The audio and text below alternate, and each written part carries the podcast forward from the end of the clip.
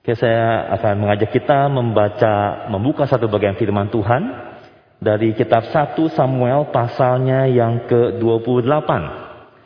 1 Samuel pasal yang ke-28.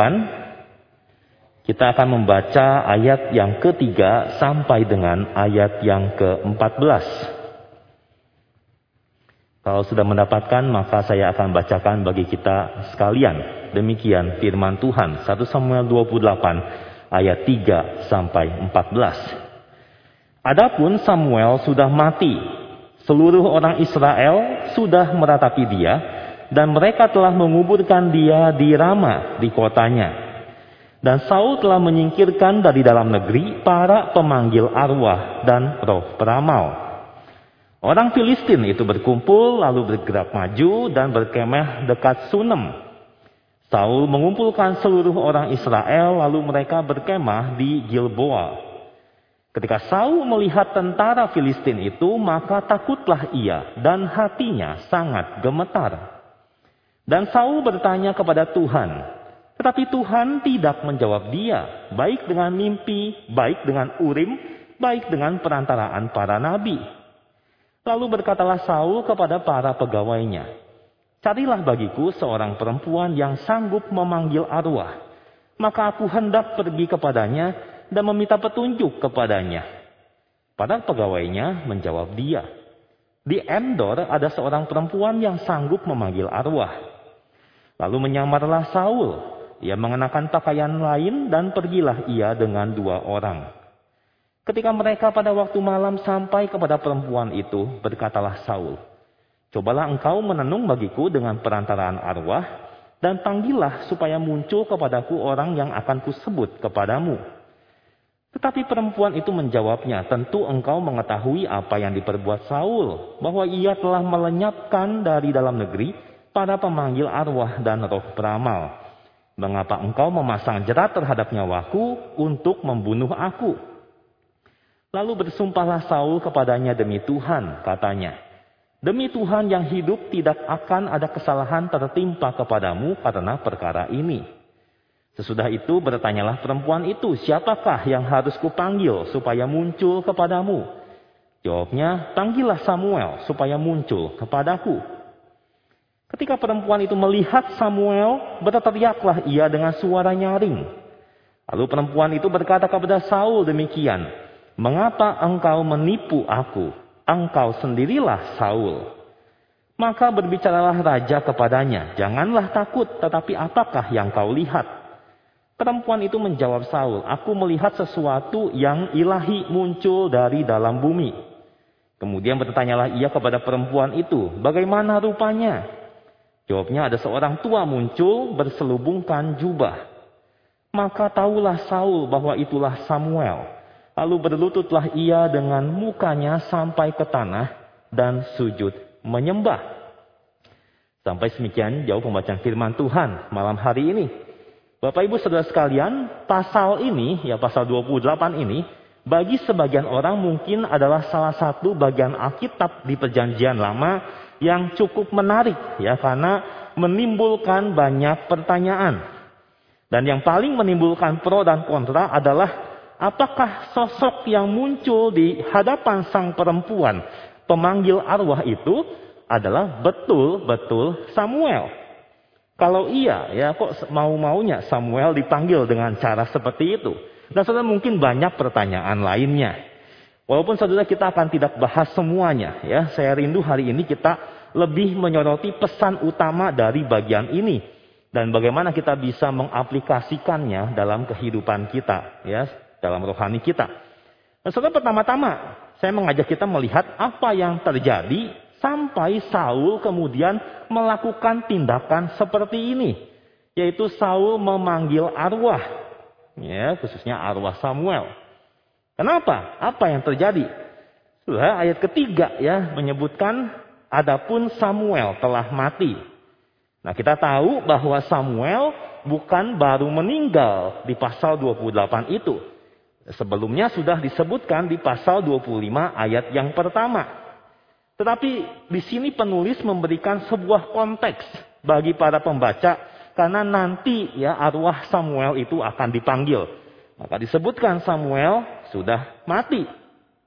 Kemudian penulis menjelaskan juga bahwa Saul sudah memberikan perintah untuk menyingkirkan dari bangsa Israel semua pemanggil arwah dan roh peramal.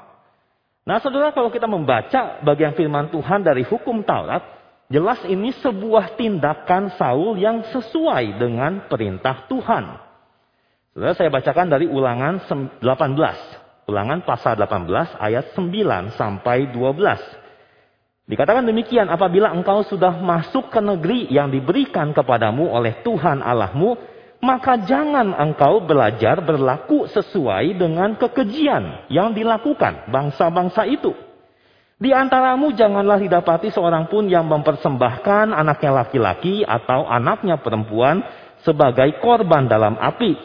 Ataupun seorang yang menjadi petenung, seorang peramal, seorang penelaah, seorang penyihir, seorang pemantra ataupun seorang yang bertanya kepada arwah atau kepada roh peramal atau yang meminta petunjuk kepada orang-orang mati. Ayat 12. Sebab setiap orang yang melakukan hal-hal ini adalah kekejian bagi Tuhan dan oleh karena kekejian-kekejian inilah Tuhan Allahmu menghalau mereka dari hadapanmu. Jadi dari perintah ini kita bisa memahami bahwa praktek pemanggilan arwah itu berasal dari mana? Berasal dari bangsa-bangsa yang tinggal di Kanaan. Dan praktek ini jelas ditulis merupakan kekejian bagi Tuhan. Jadi sebetulnya terlihat bahwa Saul berusaha ya untuk menaati perintah Tuhan. Nah, lalu kemudian kenapa ya Saul melanggar sendiri apa yang sudah dia tetapkan? Nah, hal ini dijelaskan Saudara kalau kita baca ayat 4 dan 5. Ditulis bahwa Saul melihat tentara Filistin itu bergerak maju dan kemudian berkemah dekat Sunem. Lalu dituliskan dia menjadi sangat takut dan hatinya sangat gemetar. Tambahan lagi, sebenarnya bukan saja kekuatan tentara Filistin yang datang, tetapi yang lebih celaka adalah ketika Saul bertanya kepada Tuhan, ternyata Tuhan tidak menjawab dia. Saul berusaha untuk mencari jawaban lewat mimpi, lewat urim, atau perantaraan para nabi. Tetapi Tuhan tetap tidak menjawab dia. Nah, sebagai seorang pemimpin tertinggi bangsa Israel, sudah sepatutnya Saul minta petunjuk, minta jawaban dari Tuhan. Tetapi Allah itu dikatakan diam seribu bahasa. Sehingga saudara, hal ini membawa sebuah kegelisahan. ya, Membawa kegelisahan yang tidak tertahankan bagi Saul. Nah, di dalam kondisi yang begitu terdesak, Saul pun mengambil langkah yang mengejutkan. Dikatakan dia menyuruh pegawainya memanggil seorang pemanggil arwah untuk dimintai petunjuk. Maka saudara yang bisa kita bayangkan adalah betapa terdesaknya dan betapa putus asanya Saul sampai dia mengambil sebuah keputusan yang bertentangan dengan keyakinannya selama ini. Saudara sampai sini, kita akan berhenti sejenak. Saudara, apakah karakter Saul ini mungkin bisa juga menggambarkan kita? Saudara, berapa banyak kita berpikir kita mungkin lebih baik daripada Saul, tapi apakah sungguh demikian? Berapa kali kita pernah tidak taat kepada firman Tuhan pada saat kita kepepet pada saat posisi kita terjepit dan seakan tidak ada jalan keluar yang lain. Kalau Saul mendapat info, ya dia banyak intel, dia tahu bahwa di satu tempat, namanya di Endor, ada seorang perempuan yang sanggup memanggil arwah. Nah, Saul pun lalu pakai jubah lain, dia segera menyamar, lalu dia dikawal oleh dua orang lain mendatangi sang pemanggil arwah. Dia datang pada malam hari tentu supaya tidak ketahuan. Ya, apalagi kedapatan melakukan hal yang dia sendiri larang. Nah, ketika diminta untuk memanggil arwah, sang perempuan itu ketakutan karena dia takut dengan perintah raja, ya. E, dia keberatan dengan hal itu. Nah, saudara, lalu bagaimana jawab Saul? Di ayat 10 dikatakan dia bersumpah demi nama Tuhan. Katanya, demi Tuhan yang hidup, tidak akan ada kesalahan tertimpa kepadamu karena perkara ini. Sudah menarik ya, satu hal yang ironis ketika Saul bersumpah demi Tuhan untuk sesuatu yang dia tahu Tuhan larang. Saul bersumpah demi Tuhan yang untuk sesuatu yang ia tahu Tuhan larang. So, pertanyaannya kok bisa demikian? So, entah karena Saul latah atau memang ini menunjukkan bahwa memang Saul seorang yang religius. Seorang yang religius, saudara. Dia bisa spontan menyebut nama Tuhan. Dan spontanitasnya menyebut nama Tuhan itu memperlihatkan imannya. Ya, dia bahwa dia percaya Tuhan. Tapi pada saat yang sama, tindakan mencari petunjuk dari arwah itu menunjukkan ketidaktaatannya kepada Tuhan. Di Saul orang yang religius, pada saat yang sama dia tidak taat kepada Tuhan. Nah lalu Saul meminta perempuan itu untuk memanggil arwah Samuel. Dan dikatakan bahwa ketika perempuan itu melihat Samuel, berteriaklah ia dengan suara nyaring. Lalu berkata, mengapa engkau menipu aku? Engkau sendirilah Saul. Nah, mari saudara kita berpikir sejenak ya, apakah memang sosok yang muncul di sini adalah Samuel betulan? Atau, ya banyak penafsir juga mengatakan ini adalah iblis atau roh lain yang menyamar sebagai Samuel. Saudara saya tidak akan membebetkan panjang lebar di sini ya. Tetapi saudara, satu prinsip sederhana, sederhana tetapi sangat penting waktu kita menafsirkan, membaca kitab narasi adalah ini. Bahwa semua yang dikatakan oleh penulis, semua yang dikatakan oleh narator adalah benar. Nah ini sudah berbeda dengan tokoh-tokoh Alkitab. Saudara tokoh-tokoh Alkitab itu punya kelemahan. Ya, dan Alkitab hebatnya tidak malu mengungkapkan kekurangan mereka. Saudara perkataan tokoh-tokoh Alkitab bisa mengandung kebohongan. Atau punya maksud berbeda dengan yang dikatakan. Atau tokoh-tokoh Alkitab itu dalam pergumulan dan mereka salah mengerti sebuah konsep tertentu. Tetapi saudara, penilaian penulis pasti tidak salah. Mengapa begitu? Karena kita percaya Alkitab diinspirasi oleh Roh Kudus. Nah, saudara mari lihat bagaimana penulis menggambarkan arwah yang datang kepada Saul. Ayat 12, saudara kalau kita baca, ketika perempuan itu melihat Samuel. Ayat 14, tengah-tengah ya. Maka tahulah Saul bahwa itulah Samuel. Ayat 15, kita belum baca ya. Sesudah itu berbicaralah Samuel kepada Saul. Jadi penulis sendiri menyatakan bahwa sosok yang muncul ini adalah Samuel. Bukanlah arwah yang mirip atau seperti Samuel. Penulis tidak memberikan hint bahwa yang muncul itu disangka sebagai Samuel. Ini adalah memang sosok Samuel. Nah, kenapa perempuan itu berteriak? Nah, saudara saya satu penjelasan dari berbagai penjelasan yang ada dan saya setuju ya. Adalah karena Samuel itu adalah nama yang umum saat itu. Ya, di Israel. Bahkan sampai hari ini banyak orang pakai nama Samuel ya.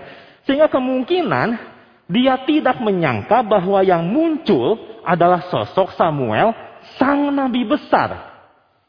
Ya, dan siapa yang biasa mencari nabi kalau bukan raja? Nah, itu sebabnya sang perempuan bisa tahu bahwa bapak-bapak ya yang mencari Samuel itu bukan bapak biasa. Dia adalah Raja Saul sendiri. Nah, saudara bagian berikutnya adalah dialog antara Saul dan Samuel. Saya bacakan ya. Ayat 15 sampai 20. Sesudah itu berbicaralah Samuel kepada Saul, "Mengapa engkau mengganggu aku dengan memanggil aku muncul?" Kata Saul, "Aku sangat dalam keadaan terjepit. Orang Filistin berperang melawan aku dan Allah telah undur daripadaku. Ia tidak menjawab aku lagi, baik dengan perantaraan nabi maupun dengan mimpi. Sebab itu aku memanggil engkau supaya engkau memberitahukan kepadaku apa yang harus kuperbuat."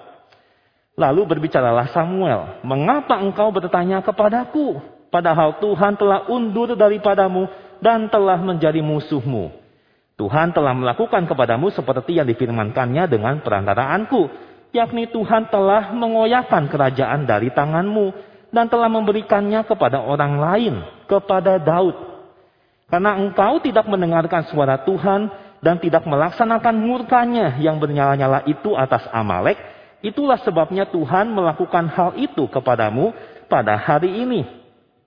Juga orang Israel bersama-sama dengan engkau akan diserahkan Tuhan ke dalam tangan orang Filistin. Dan besok engkau serta anak-anakmu sudah ada bersama-sama dengan daku. Juga tentara Israel akan diserahkan Tuhan ke dalam tangan orang Filistin.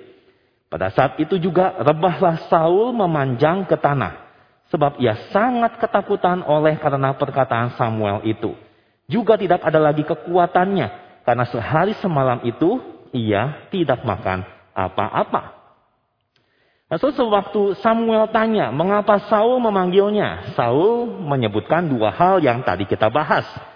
Dia sudah dalam keadaan terjepit oleh pasukan Filistin. Dan Allah sudah meninggalkan dia dengan tidak menjawab Saul. Samuel kemudian memberikan jawaban kenapa Tuhan tidak menjawab Saul. Ya, ayat 18. Karena engkau tidak mendengarkan suara Tuhan. Setelah kata mendengar di sini tentu bukan berarti harafiah.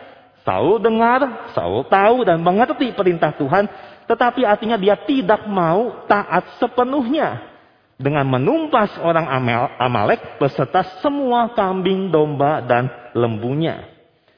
Nah, sudah kita tahu bahwa sejak pasal 15 Tuhan sudah menolak Saul menjadi raja. Dan di sini Samuel menegaskan bahwa kerajaannya akan diberikan kepada orang lain.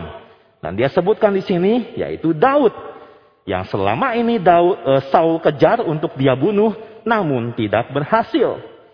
Nah, Samuel pun mengucapkan penghukuman atas Saul. Ya, singkatnya bahwa orang-orang Israel dengan tentara Israel akan diserahkan Tuhan ke dalam tangan orang Filistin. Termasuk Saul dan anak-anaknya akan bersama dengan Samuel. Artinya mereka akan mati di medan pertempuran. Mendengar itu, Saul sangat ketakutan, ya. Dan setelah dia rebah memanjang ke tanah dan tidak ada lagi kekuatannya karena sehari semalam tidak makan apa-apa. Lalu sang petenung mendesak Saul untuk makan. Dimasaknya seekor lembu tambun, dibuatkannya roti, dihidangkan kepada sang raja. Mereka makan dan setelah itu bagian ini diakhiri dengan sebuah kalimat. Mereka pergi pada malam itu juga.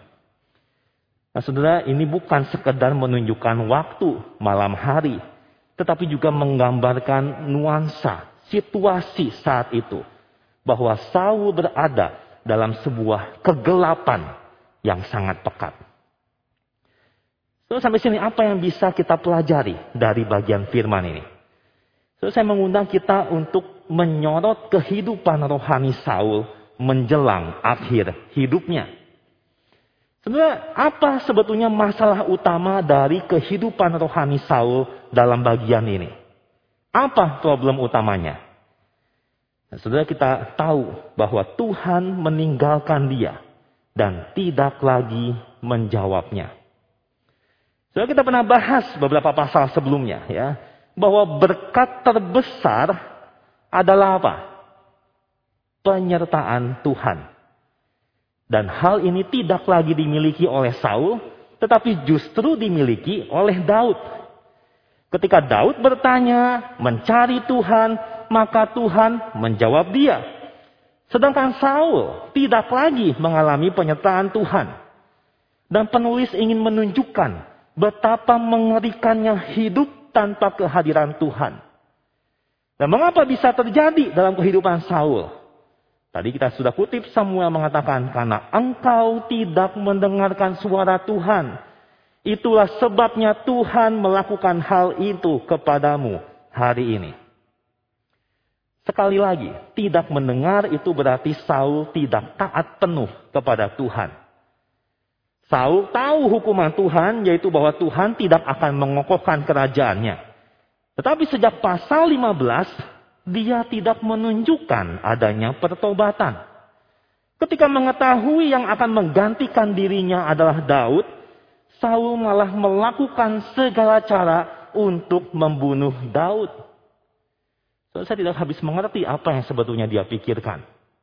Mungkin Saul berharap jika Daud dibunuh, Tuhan akan menarik hukumannya. Dia tidak bisa menerima hukuman dari Tuhan. Tidak ada pertobatan sedikit pun. Tidak ada introspeksi kenapa Tuhan tidak berkenan kepada dia. Seperti inilah Saul. Orang yang religius. Tetapi tidak mau mendengar suara Tuhan. Dan ketika Saul tidak bersedia mendengar suara Tuhan. Maka akan tiba saatnya Tuhan bungkam dan Tuhan membalas dengan tidak mendengarkan Saul dan tidak akan menjawabnya. Nah, saudara, apa sebetulnya yang bisa menjadi solusi bagi Saul? Apakah ada solusi dalam hal ini ketika Saul sudah dalam posisi seperti itu? Saudara, ayat 17 Samuel memberikan pertanyaan seperti ini. Mengapa engkau bertanya kepadaku? Padahal Tuhan telah undur daripadamu dan telah menjadi musuhmu. Dengan kata lain, seharusnya Saul bukan mencari Samuel. Tetapi seharusnya dia mencari Tuhan. Ya tetapi kan Tuhan tidak menjawabnya. Wajar dong kalau kemudian Saul mencari jawaban dengan cara lain. Saudara, mari bandingkan sedikit ya dengan sikap Daud ketika dia merasa ditinggalkan oleh Tuhan. Terus saya bacakan dari Mazmur pasal yang ke-13 ayat yang kedua. Ini pemazmur Daud menulis Mazmur 13 ayat yang kedua. Saya bacakan, Berapa lama lagi Tuhan kau lupakan aku terus menerus? Berapa lama lagi kau sembunyikan wajahmu terhadap aku? Sang pemazmur kemudian melanjutkan ayat keempat. Dia berseru begini. Pandanglah kiranya. Jawablah aku ya Tuhan Allahku. Nah, dalam Mazmur ini kita melihat bagaimana Daud merasa dilupakan oleh Tuhan sekian lama. Tuhan itu menyembunyikan wajahnya daripada dia. Bukan sejenak, bukan hanya sebentar, melainkan terus menerus. Saudara Daud meminta tolong, tetapi Tuhan tidak menjawab. Tetapi apa yang Daud lakukan? So, dia berseru, dia memohon. Pandanglah aku ya Tuhan, jawablah aku. Artinya saudara, Daud tetap mencari wajah Tuhan. Dia menunggu sampai tiba waktunya Tuhan menunjukkan penyertaannya kembali. Maksudnya apakah kita bisa melihat perbedaan sikap hati antara Saul dengan Daud? Ya, kenapa ada perbedaan seperti ini? Saudara, inilah bedanya. Ketika Daud berada dalam kondisi yang amat sangat sulit, tertekan, dan kita tidak tahu situasi apa yang dia hadapi, dan dia merasa Tuhan itu tidak mengindahkan dia, yang Daud lakukan adalah ini dia tetap berpaut kepada Tuhan. Dia bergumul bersama dengan Tuhan dan terus dia memegang, dia berpaut kepada Tuhan. Daud sadar tidak ada yang lain yang bisa menolongnya selain Tuhan. Dan ini hal yang penting saudara. Yang paling Daud rindukan adalah perkenanan Tuhan. kehadiran Tuhan dalam hidupnya. Nah, saudara, apa yang terjadi dengan Saul? Ketika Saul terjepit dan Tuhan tidak menjawabnya, yang Saul lakukan itu apa? Dia mencari cara lain untuk menyelesaikan masalahnya. Apa pun akan dia lakukan, bahkan sekalipun harus tanya arwah Samuel, meskipun dia tahu itu melanggar hukum Tuhan. Nah, kenapa demikian? Ya, pertanyaannya saudara, kenapa Saul tidak bisa tunggu Tuhan seperti Daud? Karena ini, yang paling penting bagi Saul adalah bagaimana saya bisa menang perang. Saul ini putus asa, dia butuh petunjuk apa yang harus dia lakukan. Apa artinya, saudara? Saul lebih mencari solusi atas masalahnya, lebih dari dia mencari sang pemberi solusi. Saul mengejar berkat kemenangan lebih daripada sang pemberi berkat itu. Semungkin Saul berpikir, saya sudah mencari wajah Tuhan, tetapi dia tidak jawab. Perang sudah di depan mata, musuh sudah mendekat. Saya tidak bisa tunggu lagi. Maka bagi Saul, Tuhan hanyalah salah satu metode untuk mencapai tujuannya. Sehingga ketika metode ini tidak berhasil, Saul tidak bisa sabar. Dan dia segera beralih kepada metode lain. Dia bersedia halalkan segala cara asalkan bisa mendapat petunjuk. Tetapi perhatikan, sesudah berhasil memanggil arwah Samuel. Saudara, apa yang Saul dapatkan?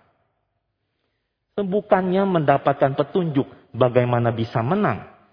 Saul malah mendapat bocoran bahwa dia dan anak-anaknya yang ikut berperang akan mati di medan pertempuran. Sebuahkah ini berita yang sangat mengejutkan dan berita yang menakutkan? Berita apa lagi yang lebih menakutkan daripada mengetahui kapan akan mati, cara mati yang mengenaskan, yaitu kalah oleh musuh di medan perang, dan ditinggalkan oleh Allah. Berita apa lagi yang lebih menakutkan daripada itu? Dan saudara bagaimana dengan kita? Ketika kita dalam kondisi yang sangat sulit, kita diundang untuk datang kepada Tuhan, memohon pertolongannya. Tetapi ketika kita merasa Tuhan tidak menjawab, atau dalam kondisi-kondisi di mana Tuhan izinkan seakan kita tidak merasakan penyertaannya, bagaimana respons kita? Adakah kita seperti Daud berpaut terus kepada Tuhan, bergumul terus memohon pertolongan Tuhan? Ataukah kita kemudian merasa pahit dan kita kecewa kepada Tuhan? Saudara, bagaimana respon saudara dan saya itu menyingkapkan apa yang sesungguhnya kita kejar dalam hidup ini? Respons kita dalam situasi seperti itu menyingkapkan siapa Tuhan bagi kita. Apakah dia sosok yang sungguh kita sembah dan kita berserah kepada dia? Atau dia adalah sosok satu metode, satu alat yang sebetulnya saya bisa pakai. Semari saat ini kita minta Tuhan menambahkan hati kita untuk terus tertuju kepadanya dan merindukan kehadirannya. Kiranya Tuhan menolong kita untuk dapat merasakan penyertaannya. Sehingga kita mampu berkata seperti pemazmur, Tuhan adalah gembalaku. Itu cukup bagiku. Mari kita masuk dalam doa.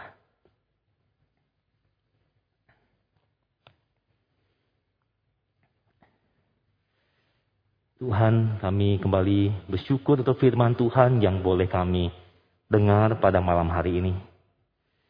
Tuhan mengingatkan seperti apa Saul karakternya menjelang akhir hidupnya. Bagaimana Saul adalah orang yang religius, orang yang berusaha untuk taat kepada Engkau ya Tuhan. Tetapi ternyata dalam kondisi-kondisi situasi yang kepepet, Tuhan ternyata Saul mencari cara lain demi mencapai tujuannya. Tuhan, kami mungkin bisa mengkritik dan kami bisa menghina Saul dalam segala imannya yang seperti itu. Tapi Tuhan, biarlah hari ini kami boleh tunduk di bawah firman Tuhan kami boleh berkaca dan kami boleh mempertanyakan diri kami. Jangan-jangan kami seperti Saul. Siapakah engkau bagi kami ya Tuhan? Engkau tahu kedalaman hati kami. Kami bisa terlihat sangat saleh dan religius bagi orang-orang sekitar kami. Tapi engkau yang tahu Tuhan. Apakah sebetulnya kami merindukan kehadiran Tuhan? Apakah sebetulnya kami menanti-nantikan, kami menginginkan untuk terus punya relasi yang indah dengan Engkau. Atau sebetulnya kami sedang menghabiskan seluruh kehidupan gerejawi kami untuk ada satu tujuan, mengejar apa yang kami mau dan kami terus minta kepada Tuhan. Dan Tuhan menjadi salah satu metode yang kami gunakan untuk mencapai tujuan itu. Tuhan ampuni kami kalau ternyata kami kedapatan seperti Saul. Kalau ternyata kami gampang sekali kecewa, kami gampang menjauh daripada engkau. Kami gampang menganggap remeh perintah Tuhan. Ketika cara-cara yang kami pakai tidak berhasil. Tuhan bawa kami untuk mendekat kepada engkau. Kami rindu Tuhan kami bisa kembali menikmati relasi dengan engkau. Melihat bahwa Tuhan adalah segala-galanya dalam hidup kami. Bahwa kami Tuhan terus merasakan cinta Tuhan buat kami. Sehingga kami boleh terus belajar juga mengasihi Tuhan dalam hidup kami. Terima kasih ya Bapak. Kami bersyukur, kami mohon Tuhan meteraikan firman Tuhan dalam hidup kami. Dalam nama Tuhan Yesus kami berdoa. Amin. Nah teduh, batian doa selesai, Tuhan memberkati kita. thank you